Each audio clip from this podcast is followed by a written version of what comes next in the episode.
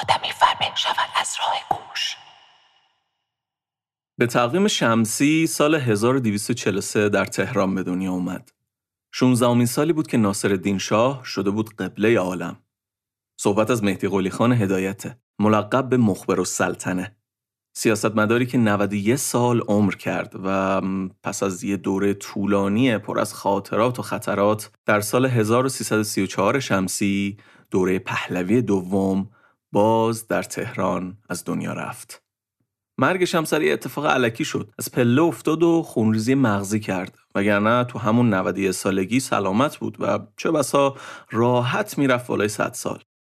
91 سال عمر مهدی قلی خان هدایت دوره حکومت 6 تا پادشاه بود. به ترتیب ناصرالدین شاه، مظفرالدین شاه، محمدعلی شاه و احمد شاه در سلسله قاجار و رضا شاه و محمد رضا شاه پهلوی که مهدی قلی خان تو دوران زمامداری 5 از این 6 پادشاه زمانه خودش سمت رسمی حکومتی داشت. این رجل سیاسی دنیا دیده، مهم و تأثیرگذار، از قضا موسیقیدانم بود. ستارم میزد و تألیفاتی که در موسیقی ایران از خودش به جا گذاشت امروز منابع پژوهشی مهمی هستند.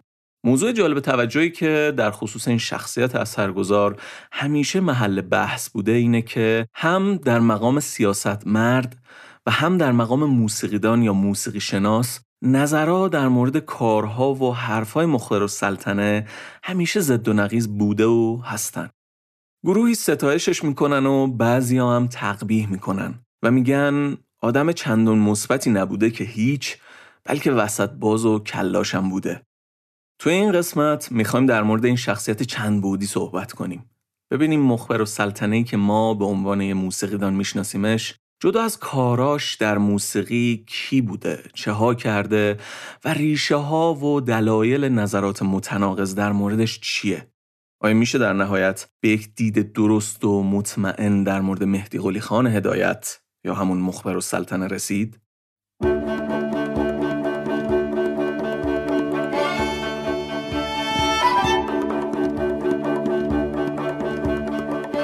سلام، من اشکان شهریاری هستم و این قسمت 9 پادکست راه گوشه.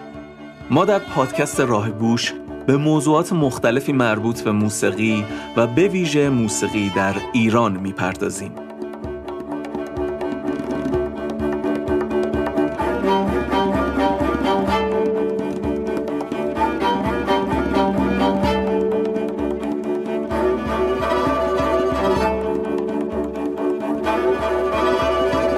این اولین قسمتیه که ما توی پادکست راه گوش در مورد یه پورتره، یه موسیقیدان مشخص، یک شخص صحبت میکنیم و برای اولین نفر مخبرالسلطنه رو انتخاب کردیم که هم مهمه و هم کمتر به طور جدی و متمرکز دربارش صحبت شده.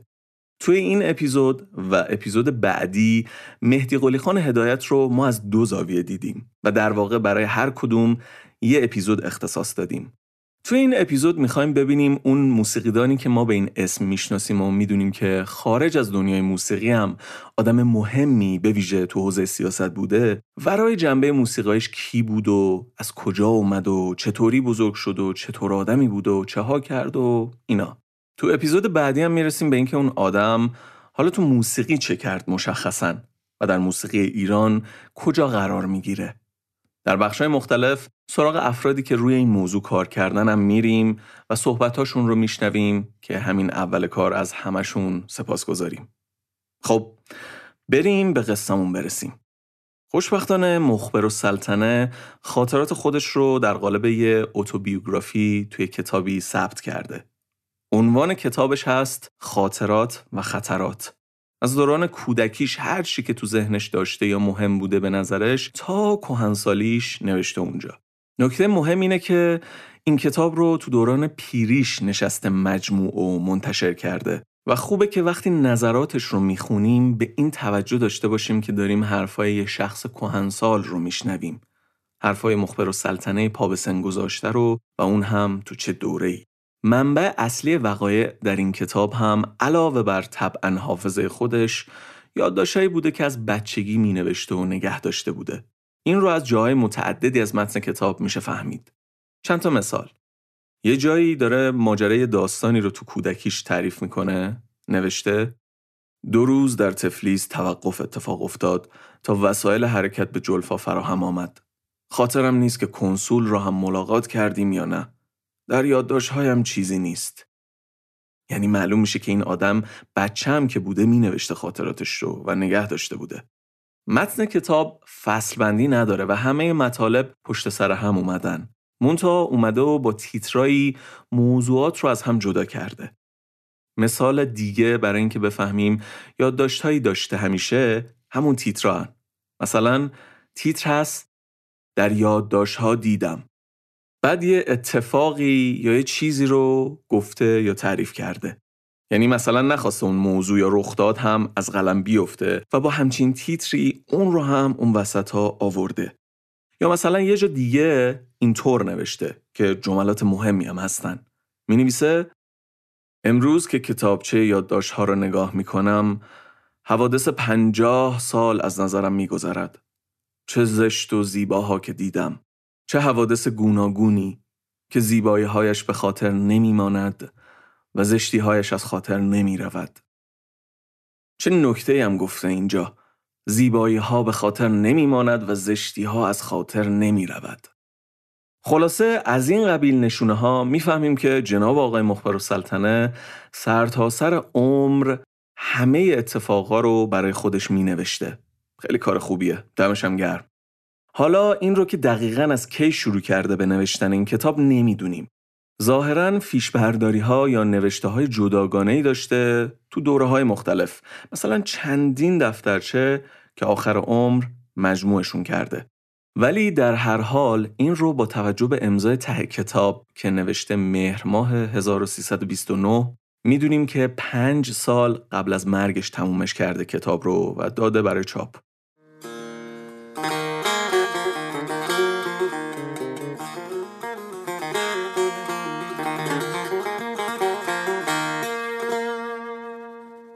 هدایت متن کتاب رو با یه نثر ادبی نوشته که خب البته توی اون دوران خیلی هم اون نثر نادر و نایاب نبود و به نوعی بین اهل قلم رایج بود. حالا ما از متن کتابم مستقیما چیزایی میخونیم، ولی وجه ادبی نثر مهدی قلی خان تو همون زیر تیتر کتابش هم عیانه.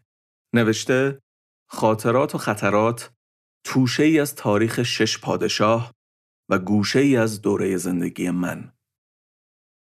واجارایی ته و شین تو توشه ای از تاریخ 6 پادشاه و سجعی که در توشه و گوشه هست و موارد دیگه نشون از اون توجه نویسنده به وجه ادبی کلاسیک نثرش داره که تو خیلی از جاهای کتابم مشهوده.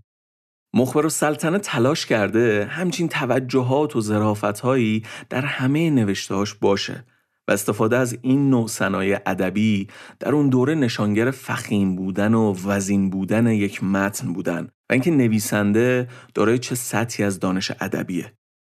مخبرالسلطنه این کتاب رو با چند خط آیه قرآن شروع کرده و جز اونم لابلای متن کتاب خیلی جاها باز به چیزایی از قرآن اشاره میکنه و ارجاع میده.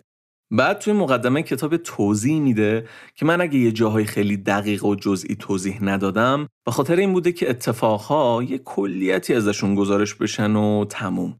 و میگه خیلی نمیشه به روایت‌های دقیق و با جزئیات فراوون مطمئن بود و احتمالاً جزئیات همیشه اغلبشون تحریف شدن. میگه درسته که شاید خواننده کتاب من رو به ایجاز مخل متهم کنه، یعنی موجز و مختصر گفتنم مخل باشه، به نظرش خللی در بحث پیش بیاره، ولی قطعاً اگر طولانی با جزئیات فراوان هم حرف میزدم آیندگان هم من رو اون موقع به اتناب ممل متهم میکردن. اتناب که با تناب هم خانواده است، یعنی طولانی شدن. ممل هم همون ملال آور. خلاصه که توی این کتاب ادعا میکنه که ایجاز مخل رو به اتناب ممل ترجیح داده. با این حال کتاب بیش از 500 صفحه است و در واقع هم باید گفت کماکان مجمله. بالاخره زندگی نسبتاً طولانی، پرحادثه و پرفراز و نشیب یه آدم ویژه میتونه چند هزار صفحه هم باشه. اینجوری که نگاه میکنیم میبینیم واقعاً تلگرافی نوشته. گفتیم تلگراف. کار تلگراف یه دوره شغل مخبرالسلطنه هم بوده که بهش حالا میرسیم و همین عادت به تلگراف هم میگن لابد تو نوع نوشتارش تأثیر گذاشته بوده.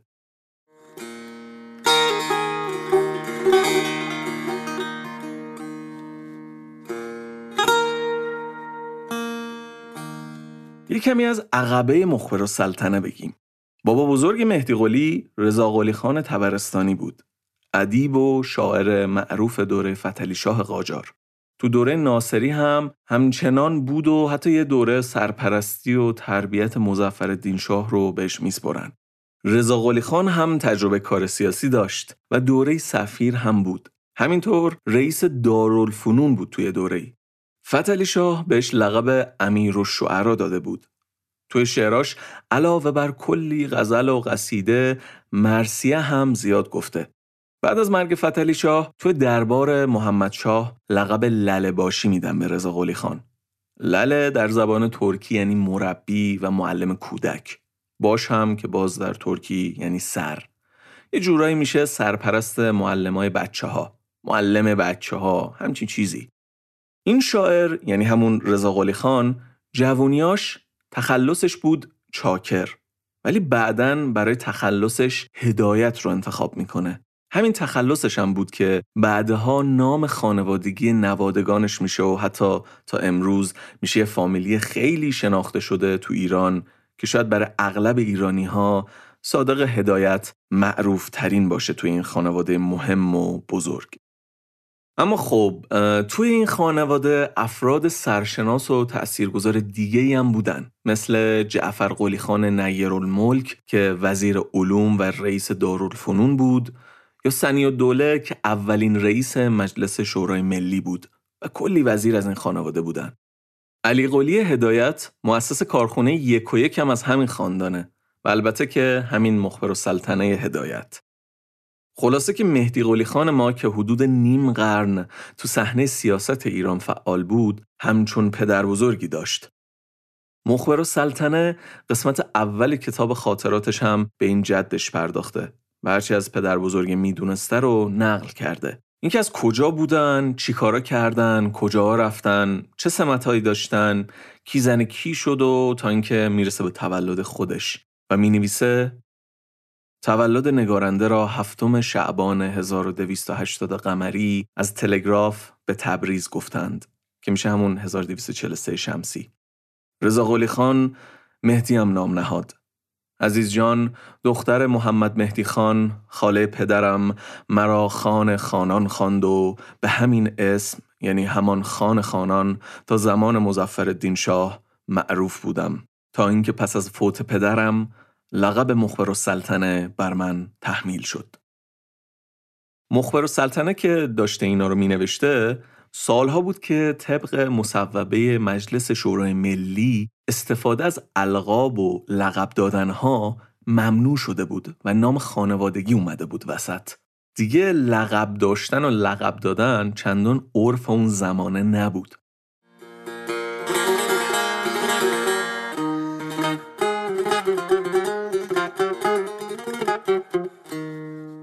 ناصرالدین شاه بعد از کشیده شدن خط تلگراف بین تهران و سلطانیه یا همون زنجان امروز به پدر مهدی قلی یعنی علی قلی خان که سرپرست تلگراف خونه شده بود، جایی که خبرها رو میرسوندن این بر اون بر، لقب مخبرالدوله داده بود. بعد از فوت پدرم همون سمت و لقب البته با تغییر از مخبرالدوله به مخبرالسلطنه میرسه به مهدی قلی.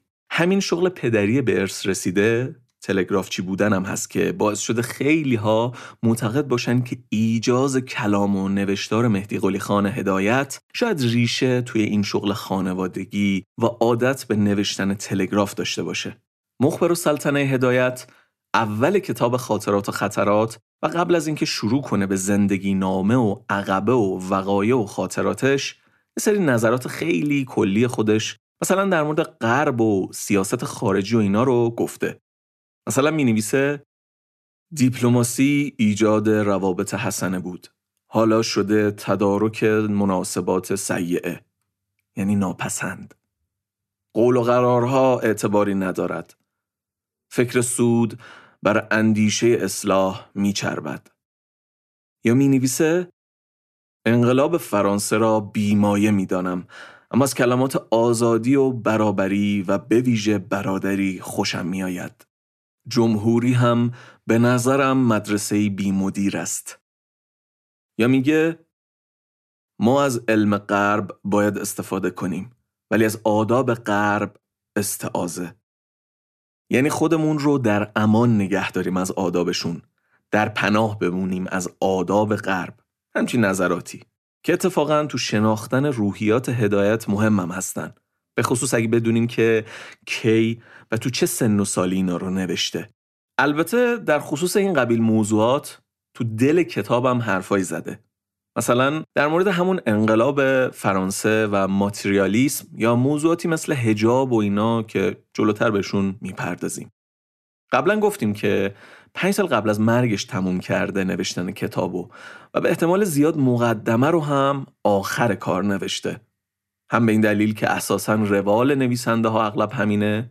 بعدش هم از بعضی فکت های مقدمه در مورد کشورهایی مثل چین و ژاپن و سری نکات دیگه میشه مطمئن‌تر شد که مقدمه و اون اظهار نظرهای کلیش دیگه نتیجه گیری ها و آرای نهایی هدایت بودن و حرفای هدایت جوون نیستن. اگر بودنم لابد قبل چاپ ویرایش یا اصلاحشون کرده و چیزای اضافه و کم کرده. مثلا ته مقدمه‌ام یه تیتری نوشته که بامزه است. نوشته خدمات مؤلف به فرهنگ، که اومده و تالیفاتش رو خودش اونجا فهرست کرده که خوندن همین فهرست خودش کلی اطلاعات در مورد هدایت بهمون میده. از این حیث که میبینیم این آدم چیا بلد بود و اومده تو چه حوزه هایی دانسته‌هاش رو به شکل کتابم منتشر کرده. این فهرست 16 مورده. اسم بعضیشون از این قراره: تحفت الآفاق در تاریخ، جغرافیا، سیاست و اقتصاد اروپا، مجمع الادوار در علم موسیقی، فواید الترجمان در تعلیم زبان فرانسه 2 جلد، افکار امم در تحقیق مذاهب و تطبیق با حکمت، تعلیم الاطفال در تدریس الفبا، دستور سخن در صرف و نحو کامل فارسی، تحفت الافلاک دوره هیئت کامل با ریاضی، رساله در منطق، رساله در تصوف.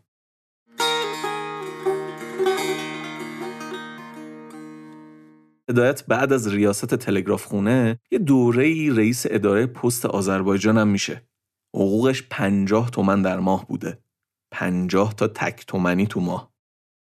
هدایت 13 ساله بود که مادرش از دنیا میره. بعد از فوت مادر، پدرش به داداش بزرگترش که توی برلین بوده میگه یه سر پاشو بیا ایران.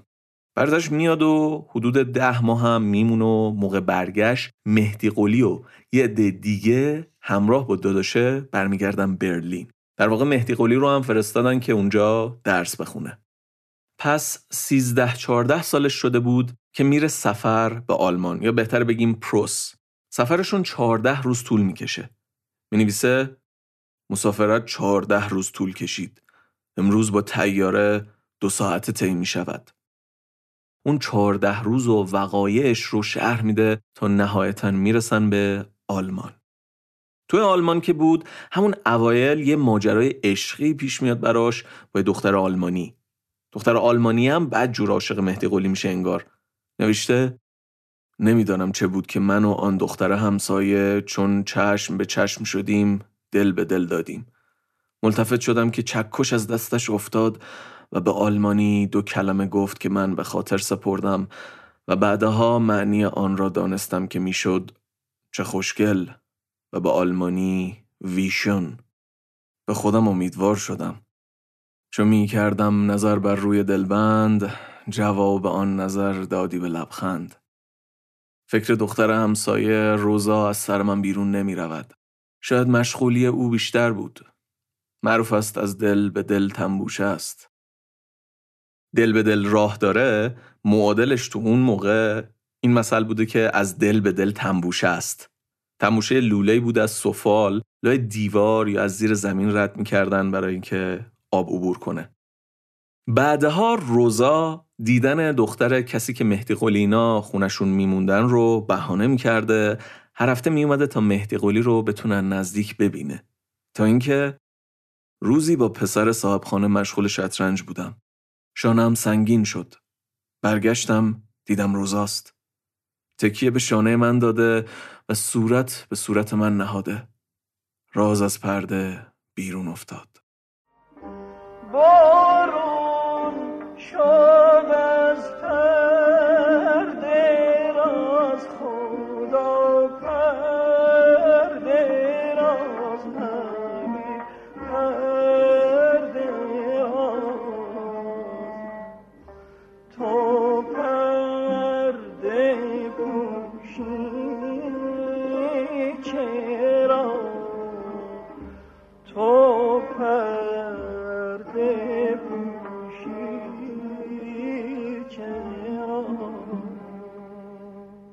خلاصه ماجراهای عاشقانه‌ای داشتن با این روزا. مثلا بعدها یک کلاس رقصی بوده که میگه با اینکه میونه‌ای با رقصیدن نداشتم، فکر کن نوه رضاقلی خان رفته آلمان میرقصه. میگه با این حال و با اینکه خیلی خجالتی بود، ولی میرفته اون کلاس رو که روزا رو ببینه. تعجب در این است که روزا دختری بود متوسط در اندام و خوشخرام، بینی برجسته و دندان درشت. مکرر در صورت او دقت کردم و در حیرت بودم که این چه علاقه است که در من پیدا شده است. بین 12 نفر دختری که برای رقص حاضر می شدند و اغلب یهودی بودند، یکی از هر جهت تمام عیار بود. قامت، اندام و صورت فوق حد زیبایی، چشم و موی سیاه. اگر بر دیده مجنون نشینی، به غیر از خوبی لیلی نبینی را آنجا فهمیدم. چه سود که پیوند ما میسر نبود. شکر میکنم که از این مرحله به سلامت گذشتم و آلوده به ملامت نگشتم. گویا چنین حالات برای هر جوانی واقع میشود. به قول پدرم که شبی در ضمن صحبت فرمودند، پسرک از دخترک و دخترک از پسرک خوششان میآید و این علاقه در کودکان نابالغ هم دیده می شود. بعدها آزمودیم که رنگ و بو را دوام نیست در خلق.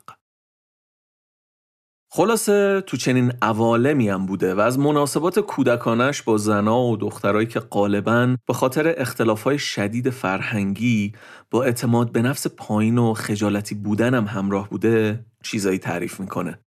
حالا که تو پیریش داره اون خاطرات بچگی و عاشقیت رو مرور میکنه، تو پاورقی اینطوری نوشته: عشق یکی از زبانهای طبیعت است، پرزحمت و کم راحت، سرشکستن هم دارد، داد و ستدی است غالباً بی تأمل و گاهی غیر قابل تحمل.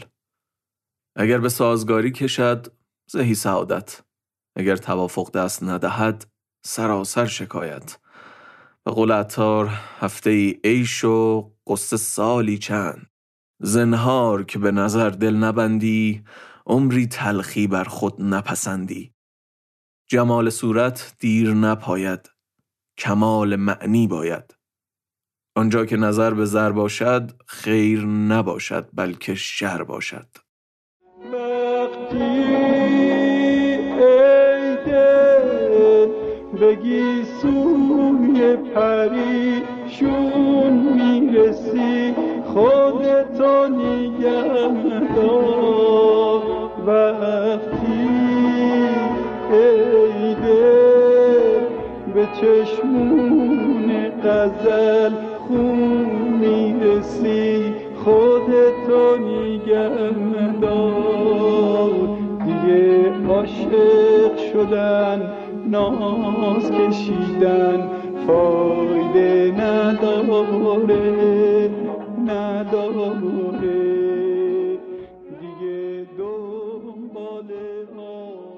ظاهراً وقتی مهدی قلی فرنگ بوده، اون اتفاق ترور نافرجام ناصرالدین شاه تو نمایشگاه پاریس هم همون زمان بوده. به هر حال 2 سال که میگذره مهدی قلی برمیگرده ایران. یعنی تحصیلاتش ناقص میمونه اونجا. چندان با موضوعاتی که اونجا تحصیل میکرده و با محیط حال نمیکنه. دیگه ببین چطوری بوده اوضاع که عشق و اینا رو هم بیخیال میشه و برمیگرده خونه‌شون. طبعا پدرش خیلی اولش لااقل خوشحال نبوده از اینکه پسر کوچیکش نمونده آلمان تا تحصیلاتش رو تکمیل کنه. کلا بابای خیلی دوست داشت که بچه‌اش برن اروپا و صاحب کمالات و دانشی بشن و برگردن ایران. چند سطر از یکی از نامه‌های پدر به پسر بزرگش یعنی داداش بزرگی مهدی قلی عوالم پدره رو بازگو میکنه. گفتم و نوشتم اینطور که خدا برای شما اسباب فراهم کرد برای کمتر کس اتفاق می افتد. الحمدلله مخارج که نقد در دست خودتان است. می دانید حیف است عمر به بتالت و بی مصرف بگذرد. در تمام طول عمر نه همیشه پول پیدا می شود نه همیشه در فرنگستان زندگی می توان کرد. علالحساب که مجال در دست دارید عمر خود را صرف تحصیل کمال بنمایید که در مراجعت مردم به وجود شما محتاج باشند نه شما به مردم. مختصات تمدن محل توجه است که به اون الله بهره کامل عاید شما بشود. ماهی یک دفعه از کلی و جزئی امور خود به من اطلاع بدهید. از من این است که بنویسم همه سلامت هستند. اخبار قابل نوشتن که در ولایت ما نیست، نه علماً و نه عملاً. شما لایق این شأن شده اید که لازم است به من بنویسید و اطلاع بدهید از دور و نزدیک، هم از ایرانی ها که در صفحات اروپا هستند، هم از حالات و رفتار آنها بنویسید، هم از واقعات، هم از امور تازه، هم از حالات خود. مهدی قلی خان را ببوسید.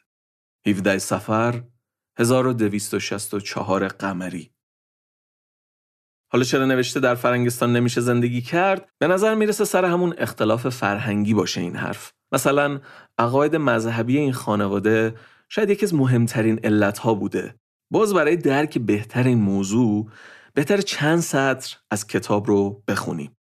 داستان برمیگرده به روزایی که مهدی قلی فرنگستون بود. در ممالک کاتولیک من جمله سوئیس سر هر پیچ شکلی از عیسی در محفظه‌ای روی پای نصب است. روزی در گردش با ویلهلم به چنان شکلی برخوردیم. بی جهت شروع کرد به مذمت اسلام و گفتن ناسزا. من چون نمی توانستم نسبت به عیسی اطاله لسان کنم در تأثر گریستم. ببین یه بچه چقدر تحت تأثیر باور مذهبی بوده و عاطفش چقدر درگیر می شده سر عقایدش. یا می نویسه شراب بر سر سفره نمی آمد. به آب گاز اکتفا می شد. اگر روزی خوراک از گوشت خوک بود، برای اخوی و من خوراک دیگری تدارک شده بود. این از بچه ها. دیگه حتما پدر مقیدترم بوده.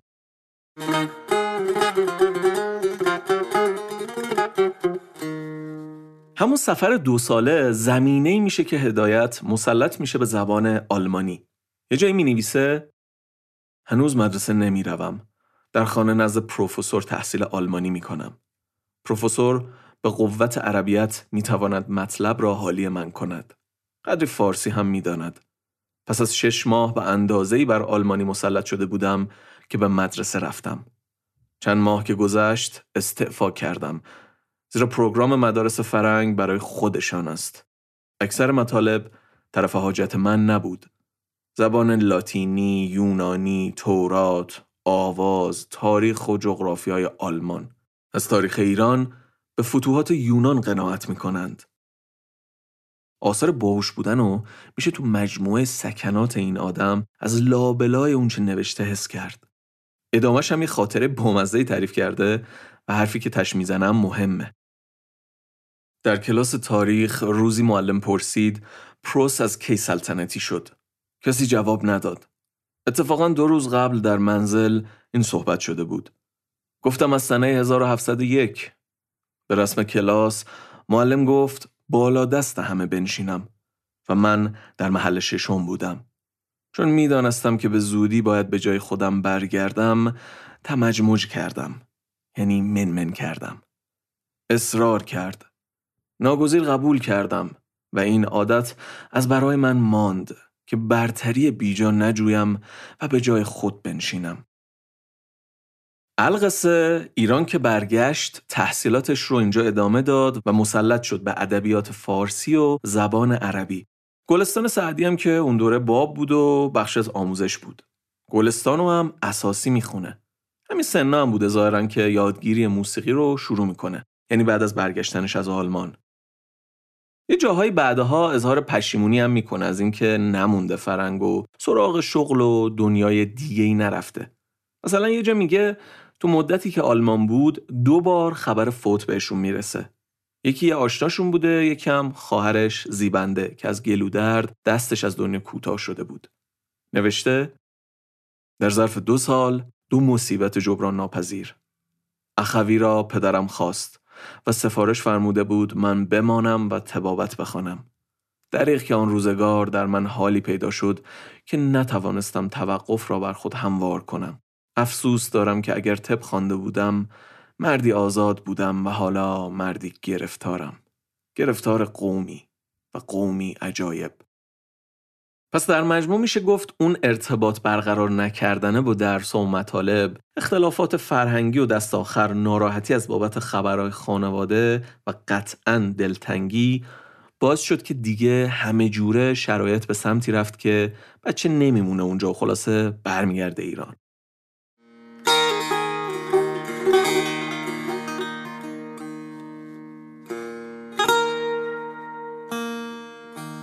هدایت به 21 سالگی که میرسه معلم دارالفنون میشه. شروع میکنه اونجا به تدریس زبان آلمانی که سال 1264 شمسی.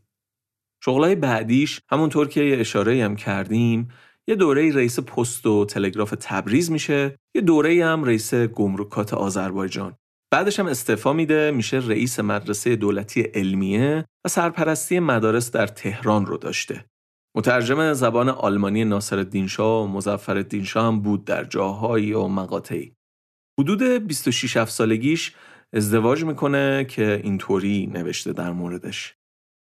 در سفر 3 ناصرالدین شاه به فرنگ در سال 1306 قمری پدرم ملازم خدمت بود. در لندن اجازه زیارت بیت الله گرفت و مشرف شد. آخه لندن کی به مکه فکر میکنه؟ عجیب بودن اینا. در غیبت ایشان دختر بزرگ نیرالملک، عمو که عقد کرده من بود، از خانه پدری که روبروی خانه ماست به خانه ما آمد. اولاد اول ما دختری بود به اسم مرحومه همشیره زیبنده نامیدیمش. دندان دیر درآورد. به یکبارگی 55 روز مریض بود و درگذشت. در نتیجه عقاید زنانه چیزها شنیدم، همه جگر خراش و به روی خود نیاوردم. دلخوشی ما به این بچه بود. موجبات گله بسیار دارم، اما از مادر و خواهر و حتی برادر چه گله. در شهریار مزرعه داشتیم. سرپرستی آن مثل همه کارهای شخصی پدرم با من بود. چند روزی آنجا رفتم و برگشتم. بچه همانطور گرفتار بود و قریب 2 سال داشت. به درب اتاق دایه رفتم. بچه نگاهی به من کرد و من نگاهی به او. هیچ وقت فراموش نمی کنم. از بچه 2 ساله آن نگاه را تصور نمی کردم. نمی دانم چه درد دل می خواست بکند.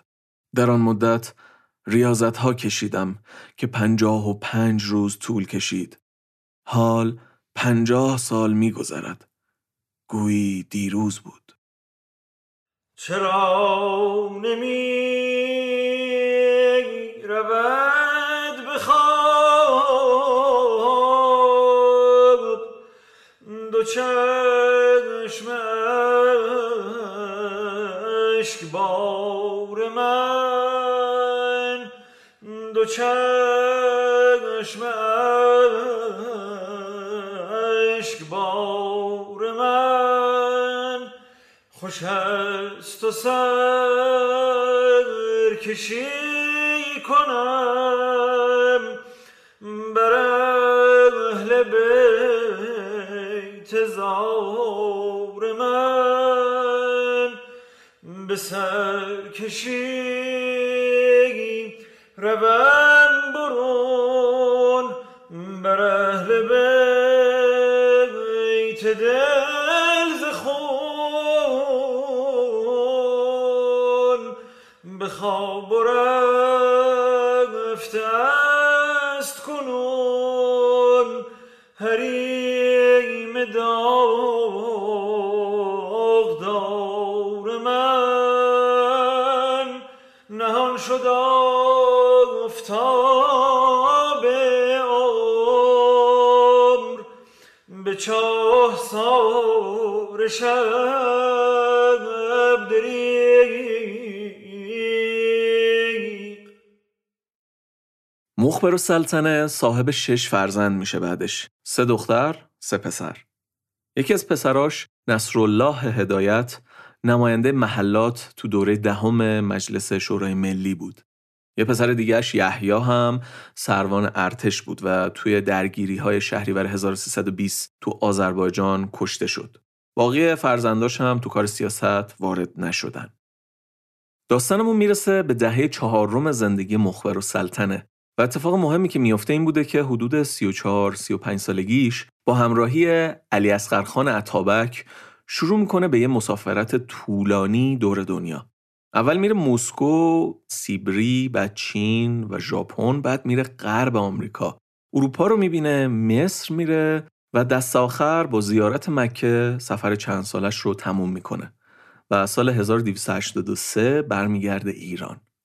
پایان این سفر هدایت شده بود یک کامل مرد 40 ساله که علاوه بر زبان مادریش فارسی و تسلطش به ادبیات فارسی، زبانهای آلمانی، عربی، ترکی، فرانسه و انگلیسی هم بلد بود و در این اوج پختگی سمت‌های سیاسی جدی‌ترش شروع میشه. شروع یه دوره بلند و پرفراز و نشیب سیاسی تو زندگی هدایت با منصب‌های مختلف مقارن با تغییرات سیاسی مهمی توی ایران، مثل نهضت مشروطه یا تغییر سلطنت از قاجار به پهلوی و خیلی اتفاقات دیگه و نقش‌های مهمی که هدایت تو تاریخ سیاسی ایران معاصر داشت.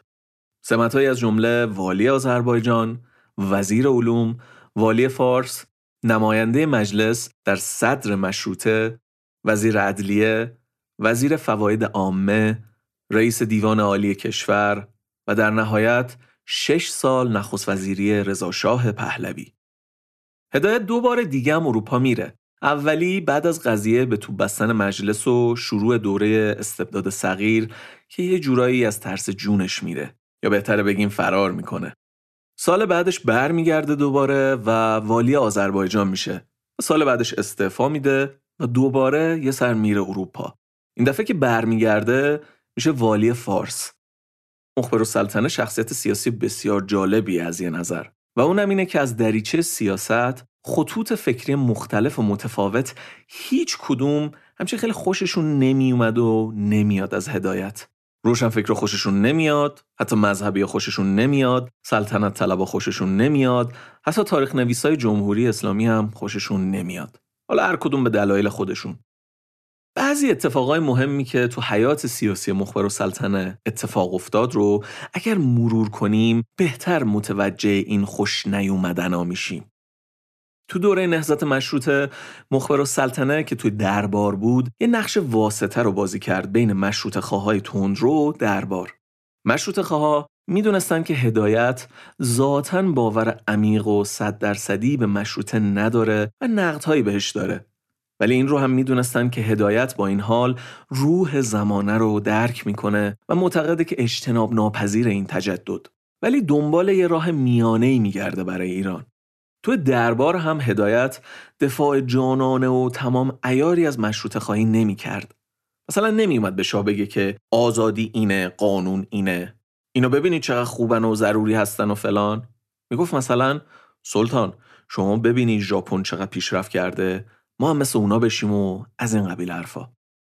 خود اینم باز از هوشمندیش بوده که به زبان شاه و جوری که بشه متقاعدش کرد بالاخره فرمان مشروطیت رو به امضا میرسونه. خلاصه مخبرالسلطنه بین 2 طرف ماجرا در رفت آمد بود. برای همین یه سریا بعداً متهمش کردن به یه جور به قول امروزیا وسط بازی. ولی به هر حال هدایت در مشروطیت هر طور که نگاه کنیم نقش مهمی داشته. بعد از صدور فرمان مشروطیت هم مخبرالسلطنه رابطه بین مجلس و دولت بود و تو تنظیم نظامنامه انتخابات نقش اساسی داشت. تو اولین کابینه مشروطیت هم که وزیر علوم شد. یه مروری بکنیم. گفتیم که مخبرالسلطنه سال 1283 از سفر دور دنیاش برمیگرده و فرمان مشروطیت سال 1285 امضا میشه. نکته جالبی که این وسط وجود داره اینه که مخبرالسلطنه بعد از این سفراش فهمید که تو دنیا چه خبره و چه اتفاقهایی داره میفته و وقتی برگشت به ایران در واقع در نقش میانجی بین مشروطه‌خواها و دربار ظاهر شد و نقش مهمی ایفا کرد برای این اتفاق. دوره‌ای که والی آذربایجانم بود، اتفاق مهمی که اتفاقا محل انتقادات به شدت تندی علیه هدایت، سرکوب قیام شیخ محمد خیابانی بود، یا آخوند متولد روستای خامنه تو آذربایجان شرقی امروز، متمایل به تفکرات چپ و کمونیستی که علاوه بر اون در عین حال گرایش‌های قومی هم داشت و هدایت قیامش رو سرکوب کرد. سر همینم هست که پانتورکا و حتی مشروطه خواها هم هدایت رو مورد انتقاد شدید قرار میدن. کلاً چیزی که با اطمینان میشه در مورد هدایت گفت اینه که به شدت از بلبشو و آشوب‌های اجتماعی بدش میومد. همیشه دنبال ثبات و آرامش بود. سر همینم بود که پشت رضاخان وایساد، چون میگفت این آدم ثبات و آرامش برقرار میکنه، که مورخین جمهوری اسلامی هم سر همین بدشون میاد از هدایت. میگن هدایت پایه‌های سلطنت پهلوی رو تحکیم کرد و حمایت کرد از رضا شاه و از این جنس حرفا. خلاصه که هیچکی ازش دل خوشی نداشته هیچ وقت. هدایت 6 سال نخست وزیر رضا شاه هم بود که خب خیلی موضوع مهمیه. درباره اون دوره هم اغلب این انتقاد مطرح میشه که خیلی منفعل بوده هدایت در مقابل رضا شاه. علیرغم اختلاف نظرها و نقدهایی که داشت، در کل آدم مقاومت و مبارزه نبوده انگار، اونطور که روشنفکر رو دوست دارن، و چالش‌ها و آشوب‌ها رو سری می‌خواست که به یه شکلی آروم کنه و دنبال درگیری نبود هیچ وقت. حالا البته اینو هم باید در نظر گرفت که دیگه هدایت خیلی پیرم بوده اون موقع و سن زیادم یه بخشی از اون منش بوده، اون دنبال درگیری نبودنه. یعنی وقتی می‌نویسه مثلا سعی دارم بی‌طرف بنگارم و از حد وسط قدم بیرون نگذارم، یه همچین روحیه میانه روی که تو تمام جوانه زندگیش بوده، با اون چیزی که موسوم شده به وسط بازی فرقایی دارن. کما اینکه بر اساس نوشته‌های خودش جاهایی هم می‌بینیم که به هر حال نظر انتقادی خودش رو هم به رضا شاه میگه. مثلا این چند سطر رو بخونیم با هم. یکی از مسائلی که من به پهلوی خاطر نشان کردم این بود که عمال دولت در مسئولیت خود اختیار ندارند. مسئولیت بدون حدی از اختیار معنی ندارد. بسیار امور است که پیشبینی آن مقدور نیست. باید مأمور با مسئولیت اختیار عمل برای خود داشته باشد. شاه تصدیق مانندی فرمودن، لیکن ترتیب اثری دیده نشد. در مجموع از رضا شاه و روالش راضی نبود دیگه. خیلی جاهای نمود داره تو نوشتاش. شاید جالب‌ترینش اونجایی باشه که نسخه رضا شاه رو تو دیدار وکلا آورده و هر جمله رضا شاه گفته، هدایت تو پرانتز یه جوابی براش نوشته. حالا من سعی می‌کنم رفت و برگشتی بخونم. رضا شاه داره میگه، این وسط مخبرالسلطنه داره به قولی کامنت میذاره.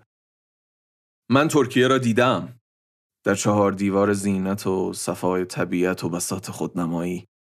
شما می‌خواهید نگذارید ایران جلو برود. کوشش من این است که ایران را در طریق ترقی و قبول تمدن جدید وارد کنم. وای بر تمدن! آیا مردم حاضر نیستند خود را برای زندگی جدید حاضر نمایند؟ رقص و قمار و شراب و فحشا؟ تا این اندازه هم که پیشرفتی نصیب ایران شده، نتیجه اعمال زور و قدرت من است. از عدلیه پیداست. و همین که این زور از میان رفت، پیشرفت به هر نقطه‌ای که رسیده باشد متوقف خواهد ماند. رژیم یک نفره غیر از این نتیجه ندارد.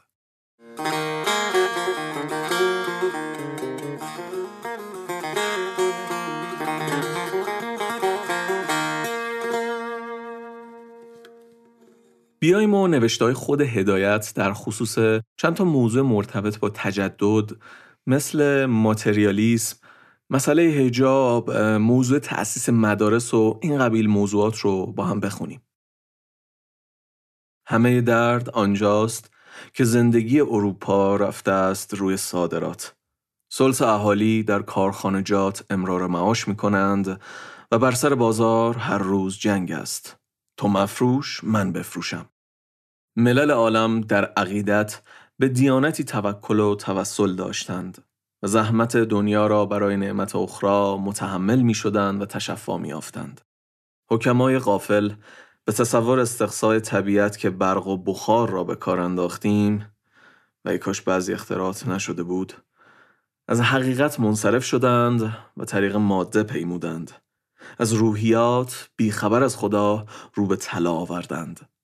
زندگی رفت روی استفاده از نعم دنیوی و در تفنن و تجمل اسراف روا داشتند. تمدن و تربیت در مشرق سابقه دارد.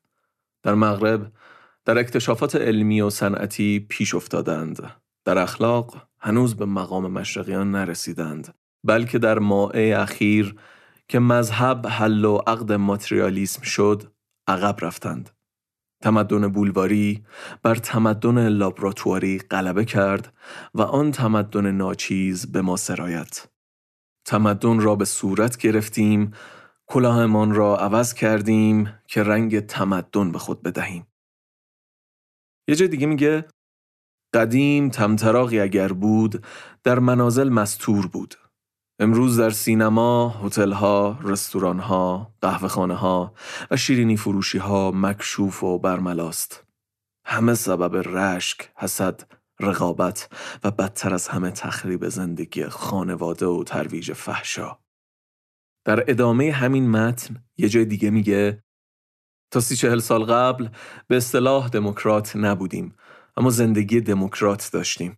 اعیان و اشراف در مساجد، در روزخانی ها با عامه استکاک داشتند، دستگیری می کردند، خرج ها می دادند، درب خانه ها باز بود، سفره ها پهن، خانه ای نبود که در آن وسیله پذیرایی 10 الی 20 نفر از هر جهت فراهم نباشد، حتی رخت خواب. خدمه از مرد و زن به حد خود قانع و راضی بودند. یه جای دیگه میگه نکاح که در اسلام مورد تأکید بسیار است، رو به تقلیل است. اگر ارتباط مرد و زن را بشود در تحت قانون آورد، بهترین قوانین چه در آمیختن چه در گسیختن قانون اسلام است. یه چیز دیگه میگه امروز مردها از بیکاری فریاد دارند. زنها هم وظیفه خود را از دست داده پا در کفش مردها میکنند. یکی از جنگ‌های آتیه جنگ زن و مرد خواهد بود. زن بهتر است به وظیفه خود بپردازد. حرص به صادرات زنها را در خارجه به کار کشید. ما آن حاجت را نداریم. اما مدرسه. برنامه مدارس ما صحیح نیست. هنوز یک مدرسه با تمام ملزومات نداریم و مدرسه زیاد می‌کنیم. ممالک مترقی برای هر حرفه، نجاری، آهنگری، خانه‌داری، آشپزی، خیاطی و غیره مدرسه دارند. مدرسه دستگاه کارمندسازی است، نه مردمی که 4 کلمه از اینجا و آنجا یاد گرفته معطل بمانند. امروز از مدارس لازم مدرسه معلمسازی مهم است. معلم نداریم، مدرسه میسازیم. خصوص در حساب و ریاضی و از همین جهت جوانان ما از ریاضی گریزانند. یکی از کسان من که لیسانس گرفته است میپرسد که حضرت فاطمه علیه السلام چه نسبت با حضرت حسین علیه السلام داشت؟ توف بر این معارف. دیانت ما نکته ای از تربیت اخلاقی، سیاسی و اقتصادی فروگذار نکرده است. راستی، درستی، مردم دوستی، میان روی، دستگیری، کسب روزی از راه حلال، آموختن علم، سیاحت در آفاق و احتراز از فساد، عناد، تبعیض، اسراف و مناهی. فایده ای که از توسعه مدارس برده ایم این است که جمعی را از رشته خود منصرف کرده ایم. 100 کلمه ناقص آموختند و بار بودجه مملکت شدند. بدون هیچ نتیجه یا رفع حاجتی، همه حریص در تلاش کسب ثروت، نه ایمان دارند، نه وجدان، نه به حدی قناعت، نه وقوف کافی به شغل خود. یه جای دیگه میگه برگشتن به سوی حق برای مردم اروپا، خصوص آنها که خود را منورالفکر می‌دانند، مشکل‌تر است تا مردم مشرق زمین. چه ما هنوز اندر خم یک کوچه‌ایم و وارد سنگلاخ ماتریالیسم نشده ایم. رفع حجاب، سوغات آنکارا، مجالس نشاط و لولیدن مرد و زن در بساط انبساط می آورد و نفس را انتعاش می دهد. لیکن شب شراب نیرزد به بامداد خمار. فکر تشبیه به اروپا از آنجا به سر پهلوی آمد. در شرق فقط زنها در چادر نبودند. زندگی اعیان تا درجه‌ای در پرده بود. تجملات در برزن و بازار ظهور نداشت و کمتر تحریک به رشک و رقابت می کرد. تقلید اروپایی به صورت خوش می نماید. به معنی دشوار است. کار تقلید بولواری دلفریب است. تعصیب لابراتوار کار مرد. ترقی اروپا در افزارسازی است، نه در اسکی و فوتبال بازی. پوشیدن رو طبیعی نیست. حتی پوشیدن لباس طبیعی نیست. تمدن آورده است. چه بسیار مردم امروز هم برهنه می گردند. آنها را وحشی می خوانیم. زنهای ما به نیمه راه وحشت رسیدند. چادر رسم ایرانیان بود و از آنجا ریشه داشت. در شاهنامه در 3 جا ذکر چادر شده است. منیژه منم دخت افراسیاب، برهنه ندید تنم آفتاب. حفاظ فخر نجبا بوده است و ما مدعی تجدید دوره پهلوانی هستیم. در تخت جمشید یا نقش‌های بیستون صورت زن نیست. در چین تا 40 سال قبل که مسافرتی اتفاق افتاد، زن در معابر دیده نشد. مگر در پرده، اندرونی و بیرونی داشتند. بشر در هر کار افراط و تفریط دارد. لازمه امداد به زندگانی اگر رفع حجاب باشد، رفع حجب و حیا زندگانی را خراب کرد. در اروپا عفت و ناموس را فدای تجارت کردند. زن را مزدتر می‌خواهند که اجرت کمتر بدهند.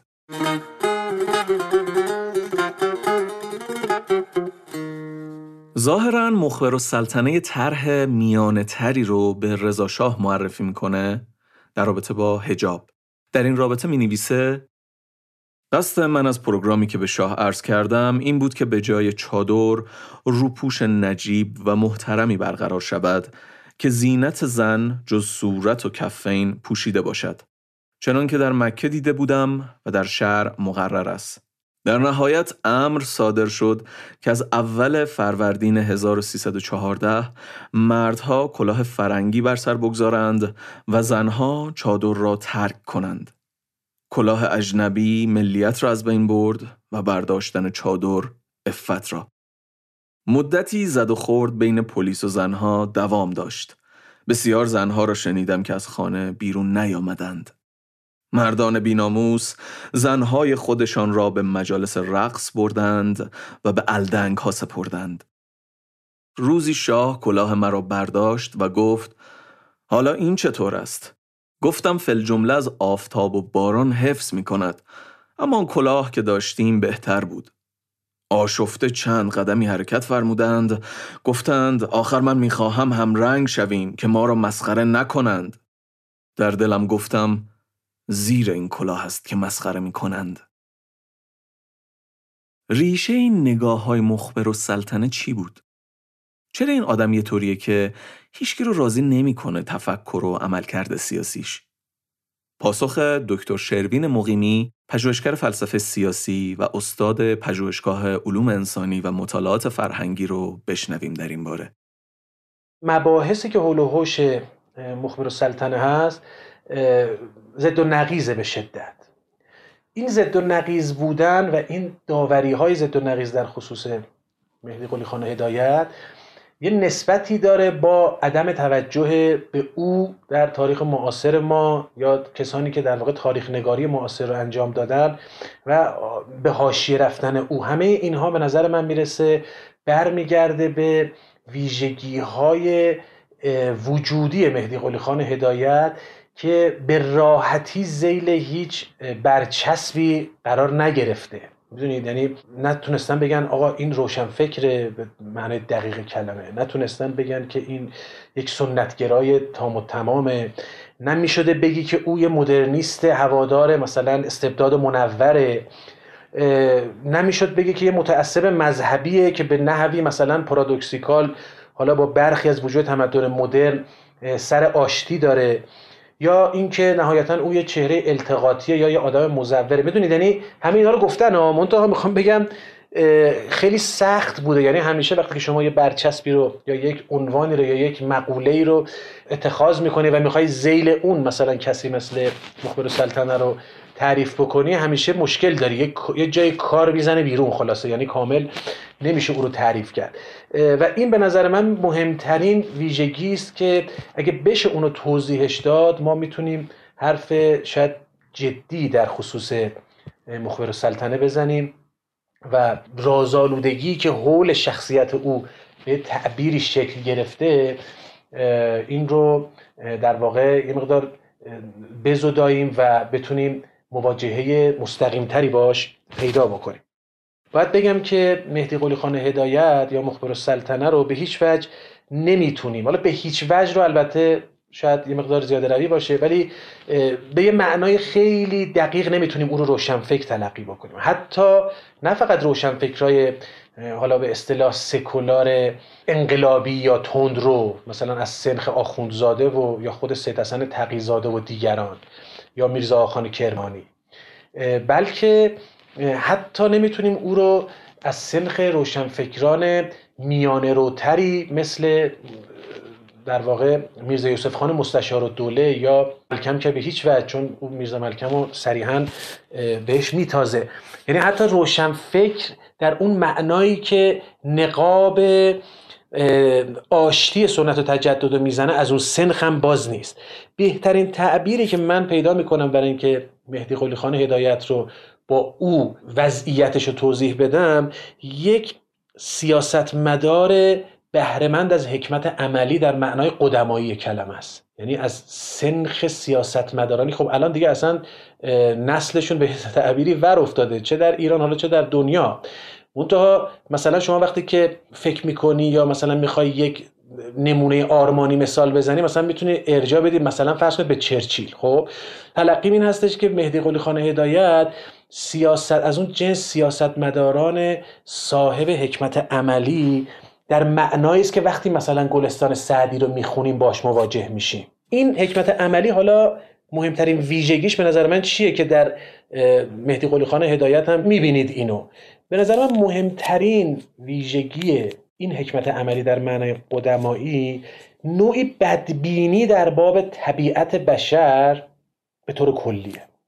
اینکه بشر اصولاً موجودی است که میل به شر داره، میل به بدکاری داره و همواره برای اینکه در مسیر صحیح قرار بگیره نیازمند ضبط و مهار و کنترل هست. این تلقی دقیقاً جایی است که اجازه نمیده ما او رو یک روشنفکر در واقع در نظر بگیریم. یعنی این بدبینی با خوی روشنفکری به عنوان پدیده‌ای که سر تا پا مدرنه تعارض داره، یا دست کم میتونیم بگیم به طور کامل با اون قابل جمع نیست.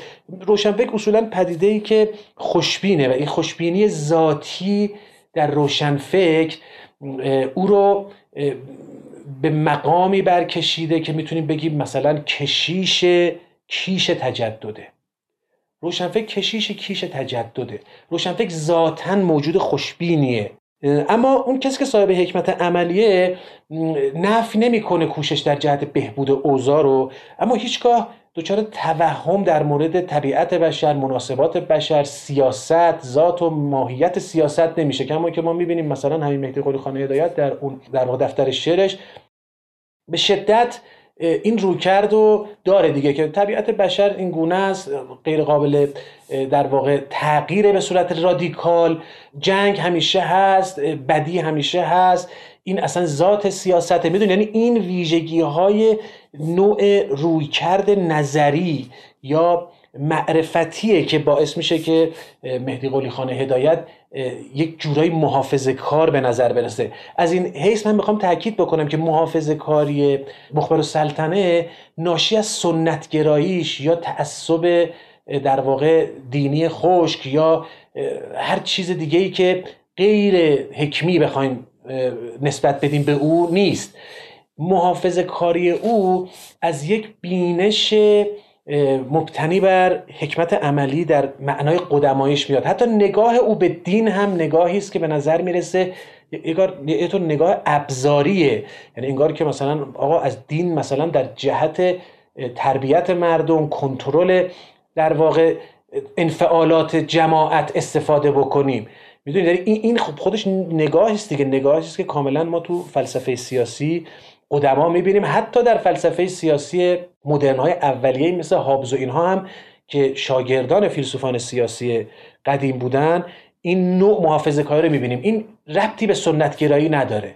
اینجاست که ما میتونیم در واقع تجدد معابی مهدی قلی خان هدایت رو با اون رویکردهای محافظه‌کارانش قابل جمع ببینیم. این به نظر من نکته مهمیه.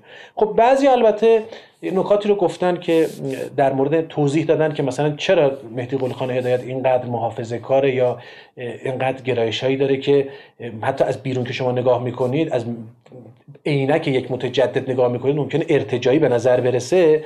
یکی از دلایلش اینه که خب گفتن که او شخصیت و خصلت و خلق و خوی محافظه‌کارانه اصولا داشته.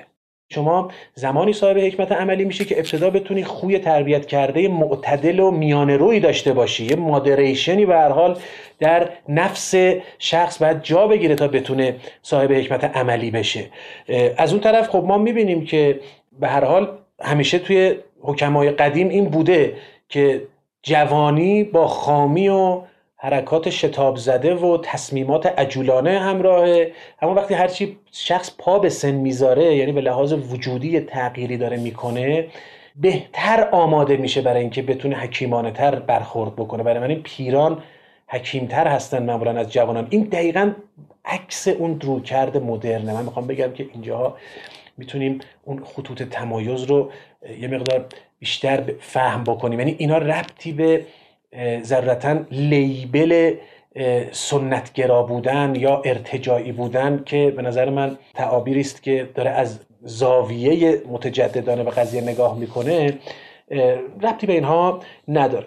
دلیل دیگه‌ای هم که آوردن که به نظر من اون هم نکته قابل توجهیه که چرا مهدی قلی خان هدایت اینقدر محافظه‌کارانه برخورد میکنه در آرا و نظراتش، این هستش که میگن او وضع وجودی جامعه ایران رو وقتی میدید میگفتش که بله این تجدد و مشروطه و اینها مدرنیته به تعبیری برای ما زود بوده، جامعه ایران آمادگی نداشته. بله اینو خیلی جاها میگه، هم تو گفتم اون اتوبیوگرافیش میگه، هم در اشعارش میگه، هم در مقالاتی که نوشته میگه به یک تعبیری اینو. جاهایی که حتی خطاب قرار داده، مثلا فرض کنید شاه قاجار رو در مورد این قضایای خدمت شما عرض کنم که مشروطه و مجلس اول، اونجاها میگه که بله این زود بوده، این در واقع یک اتفاقی بوده که هنوز آمادگی نداشته جامعه ایران برای او. اما من تصور میکنم که به طور کلی نوع نگاه مهدی قلی خان هدایت حتی به تجدد در کشورهای اروپایی هم باز مبتنی بر اون دید بدبینانش نسبت به طبیعت انسان، خیلی قضیه رو نمیتونه تغییر بده. یعنی به هر حال در بهترین حالت جامعه ایران قراره که آمادگی پیدا بکنه که بتونه مثل غربی ها تجدد رو بپذیره دیگه، ولی از اون طرف میبینیم که او در واقع تجدد غربی رو هم جنبه‌های مختلفش رو نقد میکنه. اون تفکیکی که میذاره بین تمدن لابراتواری و تمدن بولواری که در واقع میگه ما داریم بیشتر متوجه میشیم به سمت اون تمدن بولواری و اون تمدن لابراتواری غرب رو در واقع کنار گذاشتیم، اینها بالاخره نشون میده که یه دیدگاه کلا بدبینانه هم نسبت به اون روندی که در تجدد هست داره. اونتا من تصور میکنم که یک تنشی درون او وجود داره، تنشی که به نظر من البته آگاهانه است و او خودش بهش آگاهه ولی پاسخی برش نداره.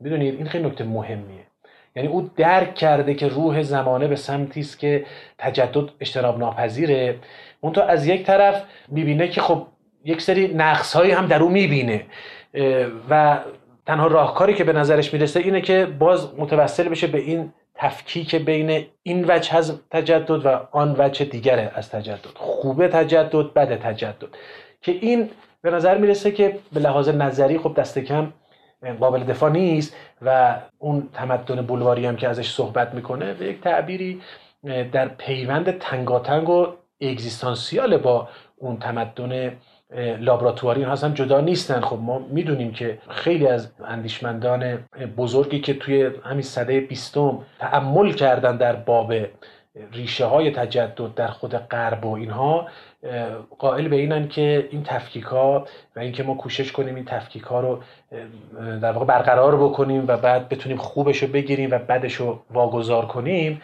اینا خیلی نمیتونه مثمر ثمر باشه.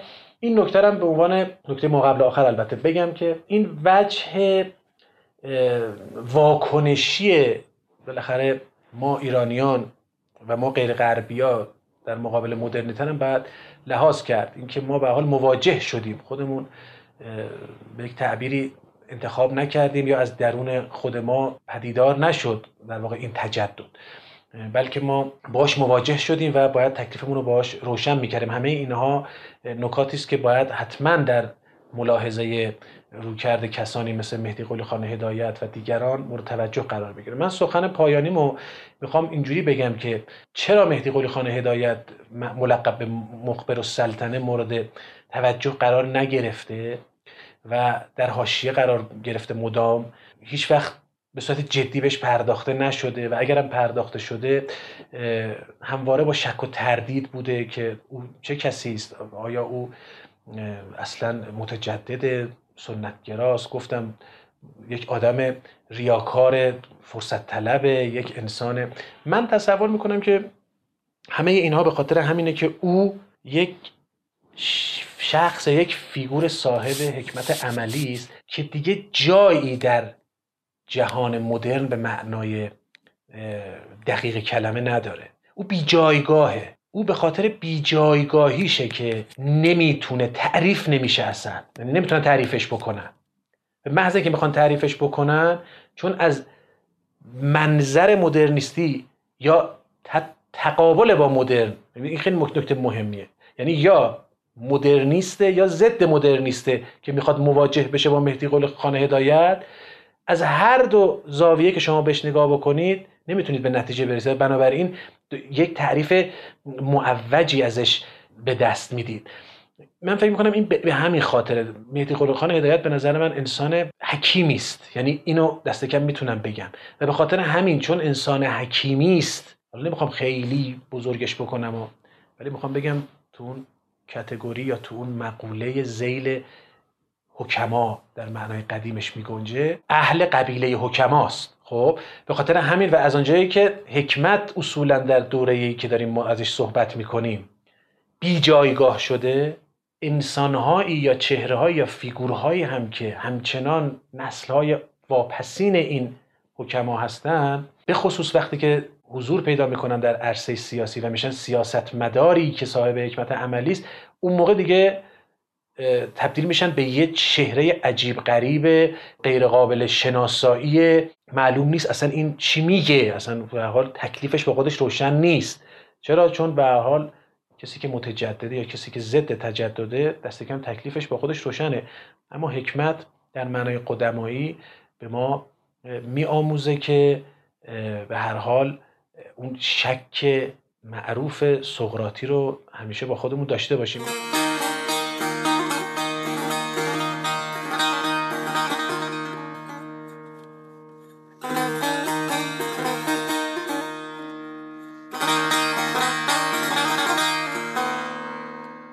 هدایت تو تمام عمر سیاسیش در کنار مشاغل سیاسی نویسنده و مؤلف پرکاری هم بود و فعالیت موسیقیش هم جدی بود براش، به ویژه تو همون 6 سال نخست وزیریش تو دوره رضا شاه که دیگه آرداش رو بیخته و علکاش رو کم کم داشت میآویخت تو سیاست. هدایت در نقش یک زمامدار و مرد سیاسی حامی موسیقی ایرانی، آموزش و گسترش موسیقی هم بود همیشه، که این موضوع هم به آشنایش با موسیقی و هم به علاقه‌ای که به فرهنگ و هنر ایران داشت برمیگرده. روح الله خالقی تو کتابش یعنی سرگذشت موسیقی ایران مینویسه: در زمان نخست وزیری مخبرالسلطنه در پاسخ به درخواست علی نقی وزیری، موسیقی برای اولین بار در برنامه آموزشی کشور قرار گرفت. همچنین مدرسه به مکان بهتری منتقل شده، بودجه آن افزایش یافت و لوازم جدیدی برای آن خریداری شد. پس علاوه بر تألیفات، هدایت نقشه‌های کلان این مدلی هم توی موسیقی ایران داشته به واسطه جایگاه سیاسیش. در پایان کمی هم بپردازیم به وجه ادبی هدایت. غیر از شعرهای جسته گریخته‌ای که داشته و مثلا توی همون خاطرات و خطرات یه جاهایی آورده، یا مثلا ردیف موسیقی ایران رو با شعر نوشته، اسامی رو، موارد دیگه، هدایت یه مجموعه اشعار هم داره، اسمشو گذاشته تحفه مخبری. بر وزن مثنوی هم هست کلش، فاعلاتون فاعلاتون فاعلات. در مورد موضوعات خیلی متنوعی شعر هست اونجا، از جنگ جهانی، خودفروشی، انقلاب‌های زمان خودش، ازدواج، ژاپن، آمریکا، گوته، روسو، شوپنهاور، گالیله، فلسفه، تفاوت مرد و زن و بیشتر از همه کلی اشعار حکیمانه. حالا گذشته از نثر هدایت، همین که این آدم هر موضوعی رو که میخواست میتونست روون و راحت به نظم بگه، نشون میده که ادبیات فارسی رو خوب میدونسته و سواد ادبی خوبی داشته. یه ذوق شعر گفتنی هم داشته به هر حال. اما خب شاعری و شاعرانگی موضوع دیگه ایه. جایگاه هدایت از منظر ادبیات رو از زبان دکتر سعید رحیمی، استاد ادبیات فارسی و هیئت علمی دانشگاه صنعتی شریف بشنویم. توی فرهنگ گذشته تا اکنون ایران کار نویسندگی پیوندی داشته با کار دیوانی. نمونه برجسته ترین افرادی که این کارها رو می‌کردند ابوالفضل بیهقی دبیر و کتاب تاریخ بیهقی هست، خواجه نظام الملک هست با کتاب سیاستنامه، و بگیریم بیایم جلوتر تا نویسندگانی دیگر مثل نصرالله منشی و دیگران. از قضا در دوره قاجار هم این روند ادامه پیدا میکنه. ما دیوانیان فراوانی رو داریم که دستی در نویسندگی داشتن و از قضا نویسندگان گاه زبردست و برجسته‌ای بودن. نمونش میرزای بزرگ یا قائممقام فراهانی یا فاضل خان گروسی یا رضاقلی خان هدایت و دیگران.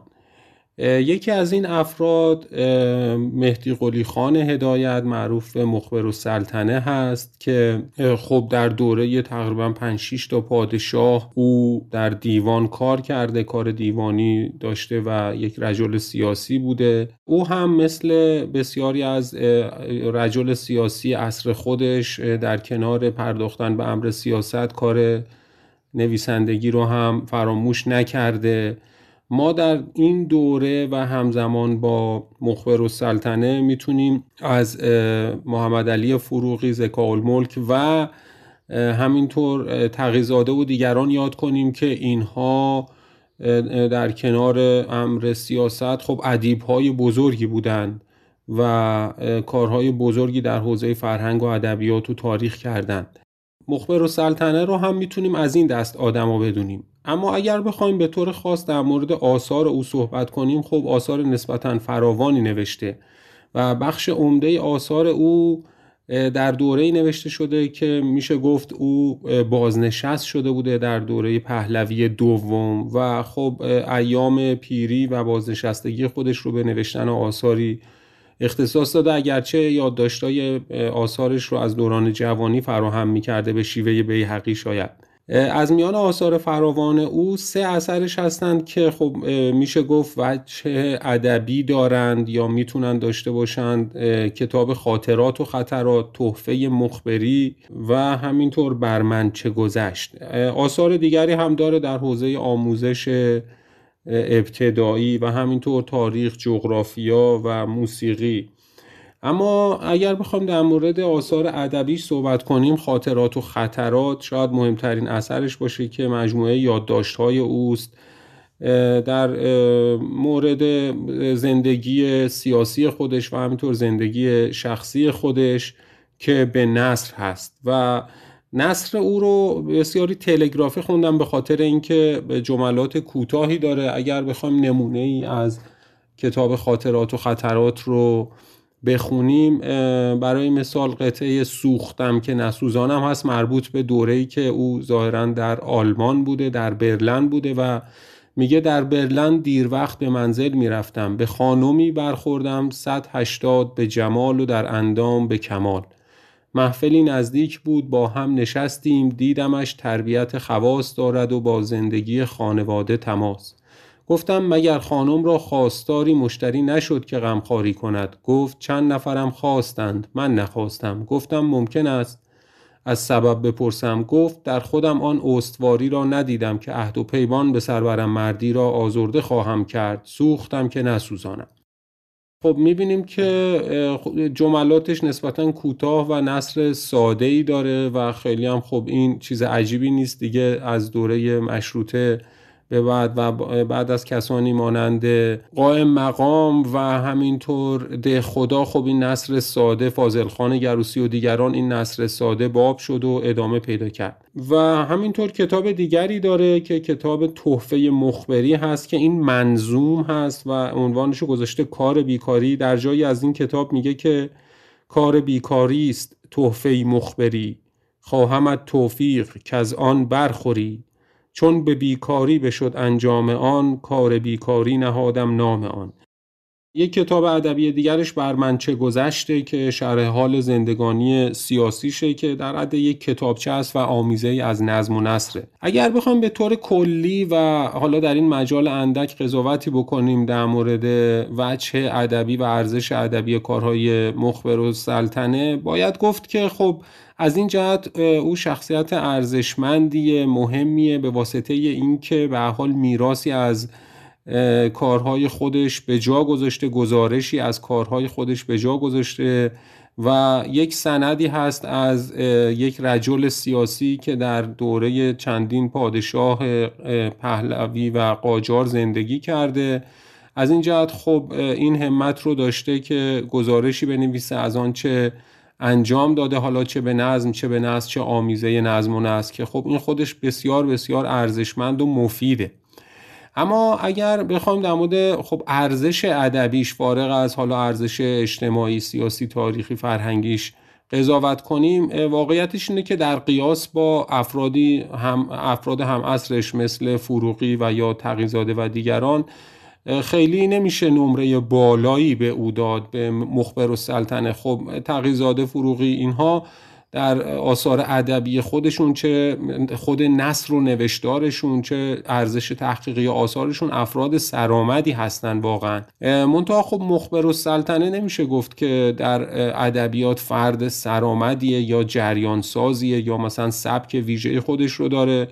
شاید در بهترین حالت او رو بتوان فرد متوسطی دانست، اما خب این به نظر چیز کمی نمیاد و از این جهت که او میراث ارزشمندی رو به جا گذاشته برای پژوهشگران و برای علاقه‌مندان بعد از خودش، قطعاً شخصیت مقتنمیه و آثارش هم ارزش خوندن داره.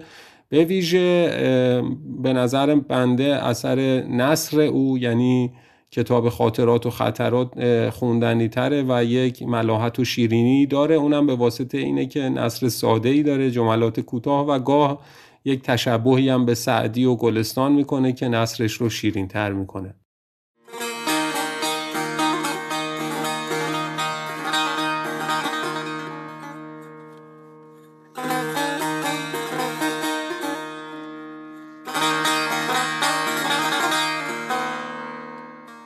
هدایت بعد از اینکه از نخست وزیری برکنار میشه، توی بازنشستگیش میره توی ملک ییلاقی خودش توی دروس شمرون میمونه و چند سال آخر زندگیش هم موقوفاتی داشت که هنوزم هستن، مثل بیمارستان هدایت، مسجد هدایت، مدرسه هدایت، کتابخونه هدایت که همشون توی همون محله هنوز دایرن.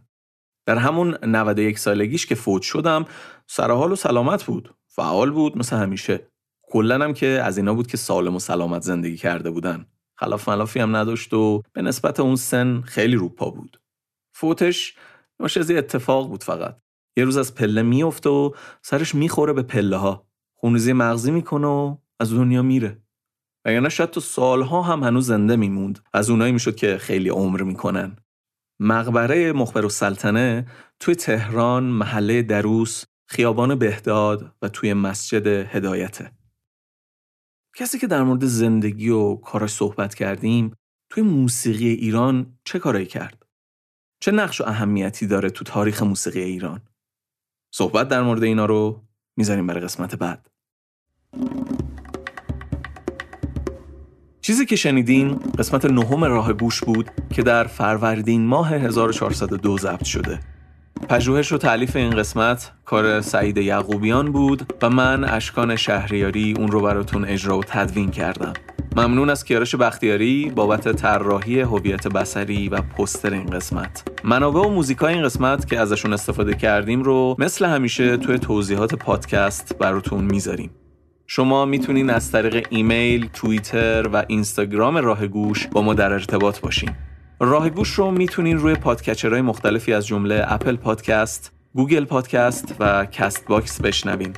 جدیداً اسپاتیفای هم به لیست پادکچرامون اضافه شده. بهترین کمکی که به راه گوش میتونید بکنید اینه که به بقیه دوستدارای موسیقی معرفیش کنین. ممنونیم که ما رو شنیدین. امیدوارم که شنیدن این قسمت براتون مفید بوده باشه. از خودتون مراقبت کنین، حواستون به بقیه هم باشه. بدرود.